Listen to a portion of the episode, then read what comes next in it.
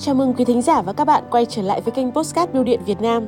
Quý thính giả và các bạn thân mến, chương trình gia quân lãnh đạo làm gương được Tổng công ty Bưu điện Việt Nam chính thức phát động từ ngày 1 tháng 5 năm 2023 đã và đang được triển khai sôi nổi trên toàn mạng lưới với những kết quả bước đầu đáng khích lệ.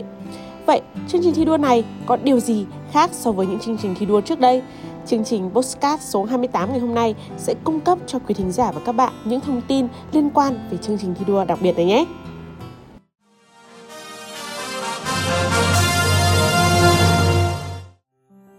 Khác với những chương trình thi đua trước đây, lãnh đạo làm gương là chương trình dành riêng cho đội ngũ lãnh đạo các cấp từ phó giám đốc bưu điện huyện trở lên nhằm mục tiêu đẩy mạnh tăng trưởng doanh thu, đột phá về số lượng khách hàng mới ở hai dịch vụ cốt lõi của tổng công ty là dịch vụ bưu chính chuyển phát và tài chính bưu chính,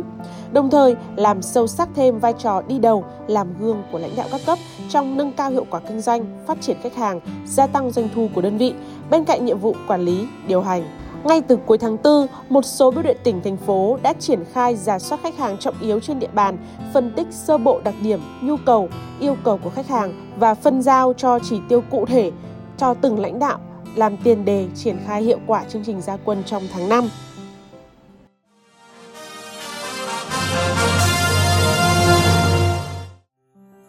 Sau một tháng triển khai, sự vào cuộc nhanh chóng cùng tinh thần làm gương, kỷ cương, trọng tâm, bứt phá của các cấp lãnh đạo trên toàn mạng lưới đã ghi nhận những kết quả bước đầu. Tại Bưu điện Thành phố Hồ Chí Minh, hiện đang là đơn vị dẫn đầu doanh thu phát sinh chiếm khoảng 30% toàn mạng lưới. Chia sẻ với chương trình, chị Nguyễn Thị Thu Vân, Giám đốc Bưu điện Thành phố Hồ Chí Minh cho biết,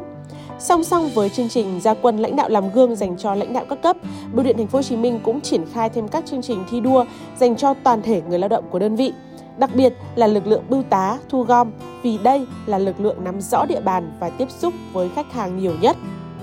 Đơn cử như chương trình tiếp sức bán hàng nối vòng tay lớn, lực lượng bưu tá, thu gom sẽ giới thiệu khách hàng cho đội ngũ nhân viên kinh doanh, bán hàng chuyên trách để tiếp cận tư vấn, giới thiệu các sản phẩm dịch vụ.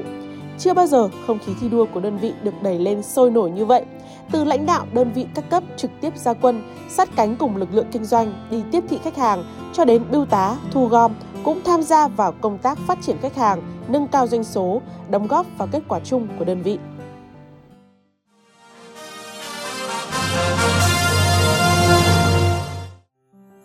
Còn đối với Bưu điện Trung tâm 2, Bưu điện thành phố Hà Nội, chị Đinh Thị Thu Hường, giám đốc đơn vị xác định những việc khó, lãnh đạo phải là người đi đầu, phải cùng các đơn vị đồng hành cùng anh chị em lăn xả, không ngại khó, ngại khổ để không chỉ hoàn thành mục tiêu của chương trình mà còn hoàn thành kế hoạch năm. Khi nhận được kế hoạch, Bưu điện thành phố Hà Nội giao, ban lãnh đạo Bưu điện Trung tâm 2 đã rà soát lại chi tiết từng khách hàng, phân kỳ và phân giao mục tiêu cụ thể rõ ràng cho từng đối tượng, từ giám đốc, phó giám đốc, trưởng các phòng, ban chức năng đến trưởng, phó các bưu cục và lực lượng bán hàng chuyên trách. Cũng theo chị Hường, chương trình lãnh đạo làm gương sẽ được Bưu điện Trung tâm 2, Bưu điện thành phố Hà Nội duy trì đến hết năm nay để đẩy mạnh tinh thần làm gương, kỷ cương, trọng tâm, bứt phá của lãnh đạo các cấp trong đơn vị cũng như tạo động lực cho làn sóng thi đua của cán bộ công nhân viên, người lao động, góp phần hoàn thành thắng lợi mục tiêu của đơn vị nói riêng và Bưu điện thành phố Hà Nội nói chung.